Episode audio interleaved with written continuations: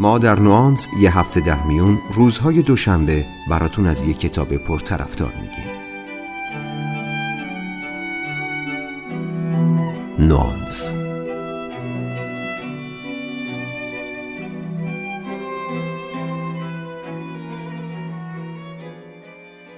سفر کردن همیشه لذت بخشه. کوله رو میبندیم، دل میسپریم به کوه و دشت و صحرا. خاصه تو این فصل بهار زیر آسمون فیروزه‌ای و روی دشت‌های زمردی. دیدن چیزهایی که فقط اسمی ازش شنیدیم، چشیدن مزه های غریب، شنیدن روایت های عجیب و تنفس تو هوای ادویه های ناشناس به یک کمی جسارت نیاز داره. رفتن به مسیرهایی که پشت هر سنگ و بعد از هر کوره راهش رازی به دل داره شجاعت می‌خواد. اهل سفر باید اهل کشف راز باشه. فرقی نداره از چه مسیری و به کجا. سفر کردن یعنی رفتن به هر جایی غیر از اینجا. اما سفر فقط سیر آفاق نیست. همیشه منظره ما کوه و جنگل و دریا نیست. گاهی نیاز داریم در خودمون سیر و سیاحت کنیم و ببینیم همه اون چی تا حالا از دیدگانمون پنهون مونده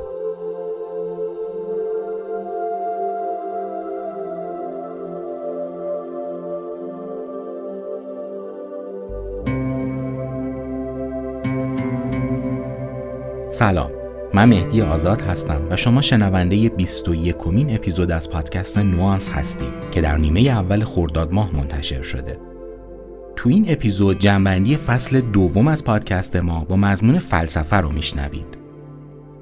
ما از همون اولیه قراری با هم گذاشتیم. قرار گذاشتیم کتابهایی رو معرفی کنیم که راهکاری برای مشکلات روزمره ما داشته باشه. در واقع دنبال معرفی کتابهای مدرسی و به قول معروف اسکولاستیک فلسفی نبودیم. این ایده رو از فیلسوفهایی مثل تاد می، آلن دوباتن و ویلیام اروین قرض کردیم که اعتقاد دارن فلسفه می‌تونه تو زندگی امروز روز ما به کار بیاد و یک گره ای از مشکلاتمون باز کنه.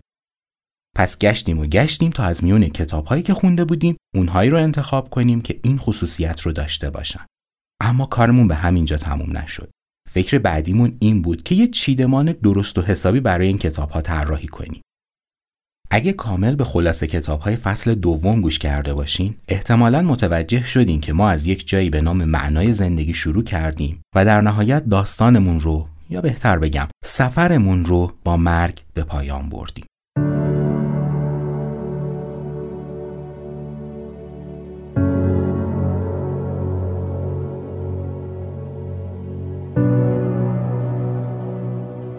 اولین کتابی که تو فصل دوم رفتیم سراغش اثری بود به نام معنای زندگی نوشته تری ایگلتون. ایشون یه منتقد و نظریه پرداز ادبیه با گرایش های چپ در فلسفه. دوران طولانی فعالیتش تو حوزه ادبیات از ایگلتون باهوش یه داستان پرداز خوب ساخته. ایگلتون همون ابتدای کتاب مچ ما رو می‌گیره و ازمون می‌پرسه آیا ما اصلا می‌تونیم بپرسیم زندگی معنایی داره؟ یه جواب بله یا نه می‌تونه چندین دهه تلاش متفکران بزرگی که در زمینه معنای زندگی قلم زدن رو زیر سوال ببره. مثلا ویکتور فرانکل که این همه تأکید داره مشکل زندگی ما نداشتن معناست اگه با این جواب روبرو بشه که معنا به ساحت کلام تعلق داره و نه چیزها چه جوابی براش داره تری گلتون نظر ادهی رو نقل می‌کنه که گفتن ما می‌تونیم بپرسیم که فلان کلمه یا بهمان عبارت چه معنایی داره. اما اصلا نمی‌تونیم بپرسیم زندگی معنا داره یا نه. مگر اینکه سوالمون در مورد کلمه زندگی باشه. این سوال عجیب و غریب فتح بابی برای ایگلتون که بره سراغ تاریخ اندیشه و داستانهای جور و جور مذهبی و فلسفی رو از دوران کهن تا به امروز برای ما تعریف کنه. سنت هایی که همشون حداقل یه نقطه مشترک با هم دارن و اون نقطه مشترک چیزی نیست جز اینکه تلاش می‌کنن به زندگی انسانها معنی بدن. البته این جستجوی بیپروای معنا در تاریخ فقط منحصر به مذاهب رسمی و سنت های فلسفی نیست. ایگلتون نشون میده چطور تو روزگار ما چیزهایی مثل کسب و کار یا حتی فوتبال تبدیل به عناصر معنابخش زندگیمون شدن. بعد از این داستان ها ایگلتون دوباره سفر می‌کنه به ابتدای تاریخ فلسفه تا شاید اونجا گنج پنهان معنا رو پیدا کنه. تو این سفر ایگلتون به ما یادآوری می‌کنه که معنای زندگی چیزی از جنس حرفهای قلمبه سلمبه و فخر فروشی های روشنفکرانه نیست. ایگلتون کشف می‌کنه معنای زندگی ما از سه گوهر ساخته شده. اخلاق، عشق و خوشزیستی.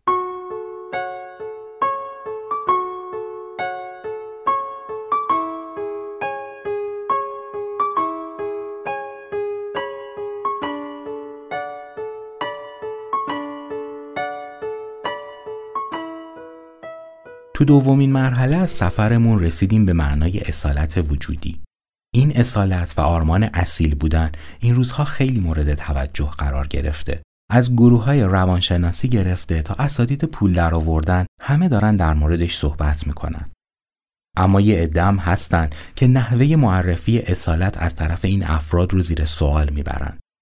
یکی از اونها فیلسوفی به نام چارلز گیان که کتابی نوشته به نام در جستجوی اصالت چارلز گینیون تعریف می‌کنه که به خاطر باورهای مادرش از همون دوران کودکی با افکار آدمهایی مثل فیلیپ مک‌گرا و نورمن وینسنت پیل و نویسنده های دیگه جنبش تفکر مثبت آشنا میشه.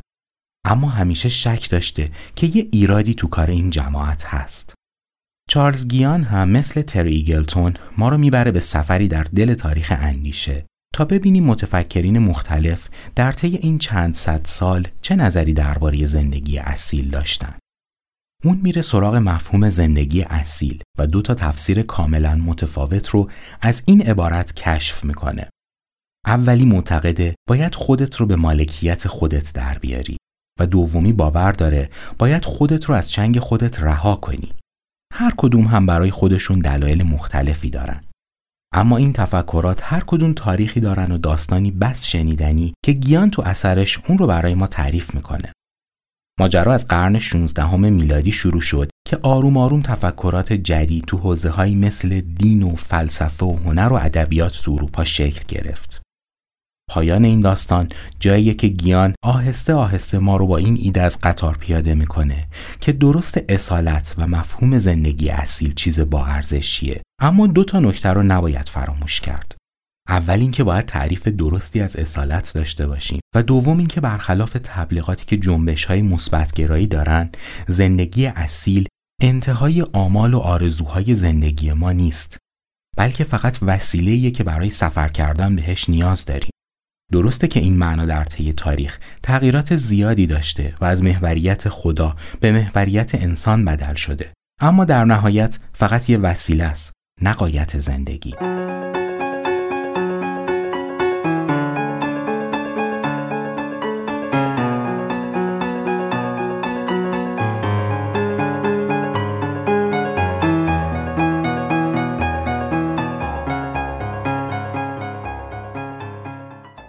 تو اپیزود اول این فصل درباره مفهومی صحبت کردیم به نام خوشبختی و اشاره کردم که این خوشبختی با چیزی که ما امروز می‌شناسیم تا حدود زیادی فرق داره.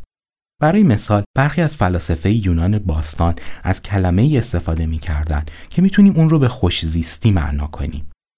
در سومین منزل از سفرمون برای کشف معنای خوشبختی و خوشزیستی به سراغ دسته ای از فلاسفه یونان باستان رفتیم که به اتمیست ها معروف بودند. کمی تو کوچه پس کوچه های آتن قدیم قدم زدیم تا رسیدیم به اپیکور و شاگردانش که داشتن درباره زندگی با هم بحث می‌کردن. از دید اپیکور بزرگترین مانع ما برای لمس خوشبختی چیزی نیست جز ترس. اون تو نوشته های خودش بر این باور بود که اگر انسان ها قصد دارن زندگی رو تجربه کنن که هم اخلاقی باشه و هم سرشار از لذت باید دست از سه تا ترس بزرگ بردارن. ترس از خدا، ترس از مرگ و ترس از عذاب پس از مرگ.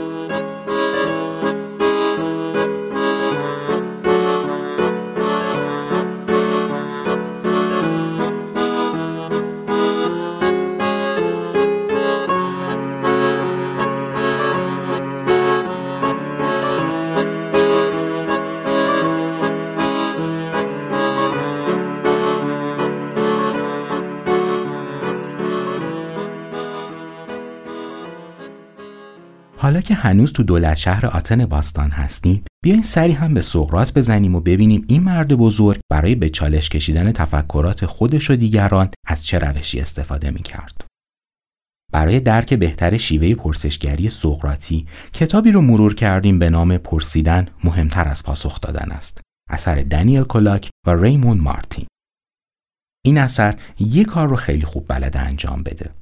اون هم اینه که زیر پای ما رو خالی کنه تا دست از جوابهای کلیشه‌ایمون و باورهای دوگممون برداریم کتاب کلاک و ریموند از بخشهای مختلفی تشکیل شده که تو هر فصل یکی از باورهای پذیرفته شده ما رو به چالش می‌کشه. این دو نفر به ما نشون میدن چطوری حتی معمول ترین اعتقاداتمون ممکن از بی خوبان ایراد داشته باشه. اما کار کلاک و مارتین فقط به اینجا تموم نمیشه. اونا ما رو رها نمی‌کنن تا در مسیر سفرمون سرگردون باشیم. به عکس در هر بخش ما رو با شیوه درست مسیریابی با استفاده از تفکر انتقادی آشنا می‌کنن. اینطوری دیگه کسی نمی‌تونه به ما آدرس اشتباه بده.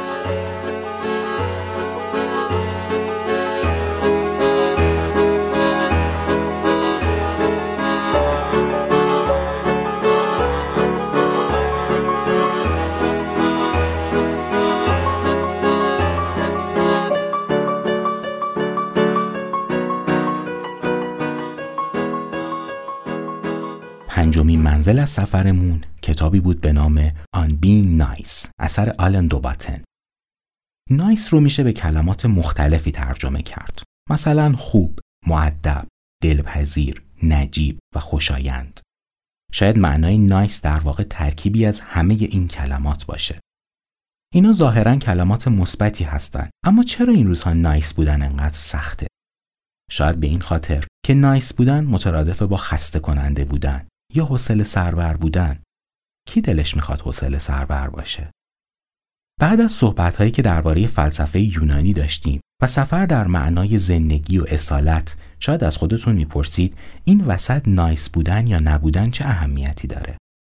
آلن دوباتن خودش در کتاب جواب این سوال رو میده که چه اتفاقی در طی قرون اخیر افتاد که با رشد سرمایه گذاری و دور شدن از مذهب کم کم نایس بودن بار معنایی مثبت خودش رو از دست داد. و این اتفاق چه اثری روی سبک زندگی، معنای زندگی و مفهوم زندگی اصیل داشت. آلن دوباتن دست می‌ذاره روی سری از گره های کور زندگی ما مثل روابطمون، جذابیت، موفقیت شغلی و درآمدمون و چیزهایی مثل اینها تا نشون بده چطور یک مجموعه از باورهای نادرست در مورد خوشبختی ما رو از ذات زندگی دور کرده. اینها مشکلاتی هستند که دم و ساعت در برابر ما قرار می‌گیرن و دست از سرمون بر نمیدارن.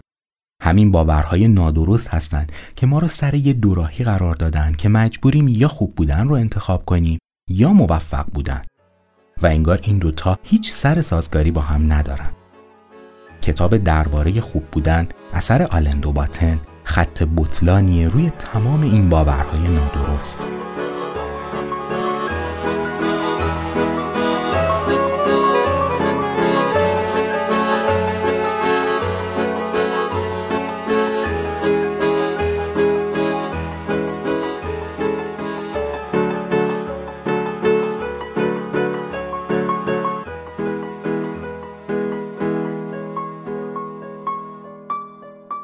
مقصد ششم سفر ما کتابی بود به نام فلسفه‌ای برای زندگی اثر ویلیام اروین. این کتاب در حقیقت یه جور دستورالعمل زندگی بر اساس اصول فلسفه رواقیه. ویلیام اروین تلاش کرده با این کتاب خیلی روشن و واضح به خوانندش یاد بده چطور از طرز فکر درست برای طراحی زندگی استفاده کنه. اروین در این اثر رفته سراغ فلاسفه‌ای در یونان باستان که به رواقیون معروف بودن. نقل شده که این فلاسفه و شاگردانشون زیر تاقهایی جمع می شدن و اونجا با هم گفتگو می کردن. برای همین بهشون می گفتن رواقیون. نکته ای که ویلیام اروین روش دست گذاشته نحوه برخورد رواقیون با چالش های زندگیه. از اپکتوتوس نقل شده که تو دنیا دو دسته اتفاق وجود داره. اتفاقهایی که ما روشون کنترل داریم و اتفاقهایی که کنترلی روشون نداریم. البته ویلیام اروین اضافه می‌کنه اتفاقهایی هم هست که روشون کنترل داریم اما نه به شکل کامل. این فرض که بعضی چیزها در اختیار ماست و بعضی چیزها نیست میشه پایه تصمیم گیری به سبک رواقی. فرقی هم نداره که شما تو رابطه با همسرتون مشکل دارین یا تو اداره کردن کسب و کارتون. در هر حال تفکر رواقی یه چارچوب دقیق و درست برای فکر کردن و تصمیم گرفتن در اختیار شما می‌ذاره. البته اضافه کنم که این همه ماجرای کتاب نیست و اروین فراموش نمی‌کنه در موضوعاتی مثل روابط اجتماعی، مرگ و حوادث دردناک هم ما رو با تفکر رواقی آشنا کنه تا بهتر بتونیم راه رو از چاه تشخیص بدیم.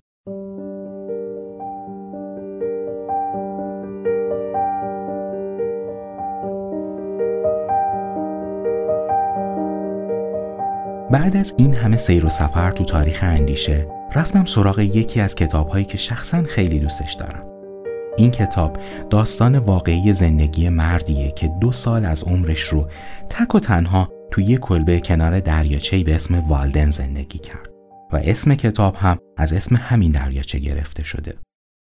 زندگی هنری دیوید سورو به واقع اصاره همه چیزهاییه که تو کتابهای فصل دوم در شنیدیم. کتاب والدن یه خاطر نویسی معمولی نیست. این کتاب حاصل تفکرات انسانیه که معنا و هدف زندگی رو خوب درک کرده و به همین دلیل این کتاب رو به عنوان ششمین کتاب از فصل دوم نوانس انتخاب کردم. پشت تمام توصیفات سورو از طبیعت و راه و رسم زندگی تو جنگل و حتی ایدههاش درباره اقتصاد زندگی یه اصل مهم وجود داره و این اصل پایه چیزی نیست مگر سادگی در زندگی سورو باور داشت فقط یک ذهن ساده قادر به کشف معنای زندگیه و بس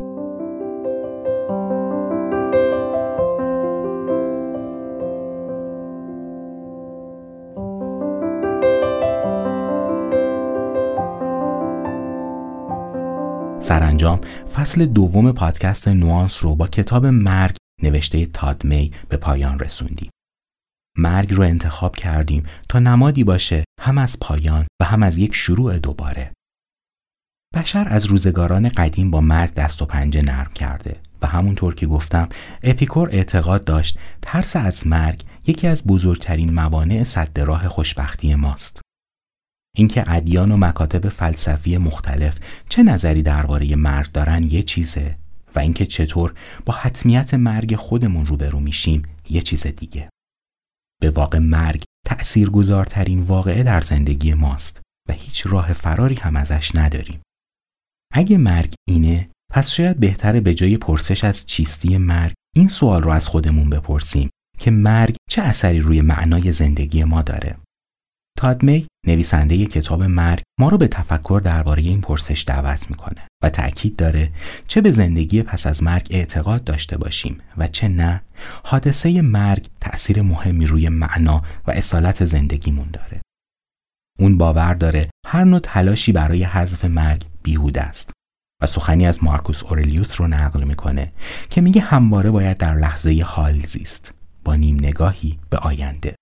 در نهایت تادمی کتابش رو اینطور به پایان می‌بره که هرچند مرگ ممکنه پایان سفر زندگی ما باشه اما علتی نیست که باعث یأس و ناامیدی ما باشه بلکه به عکس کمک می‌کنه در زندگی تصمیمات درستی بگیریم و انتخابهای بجایی داشته باشیم. باور به اینکه روزی دیگه در این جهان نیستیم کمک می‌کنه به جای سرگرم شدن با موضوعات پیش پا افتاده و کم اهمیت برنامه ها و اهداف دقیق تری رو برای زندگی تنظیم کنیم. و از این فرصت کوتاهی که نصیبمون شده به بهترین شکل ممکن استفاده کنیم. یادمون نره جایی که ما هستیم مرگ نیست و جایی که مرگ حضور داره دیگه ما نیستیم پس جایی برای نگرانی نیست.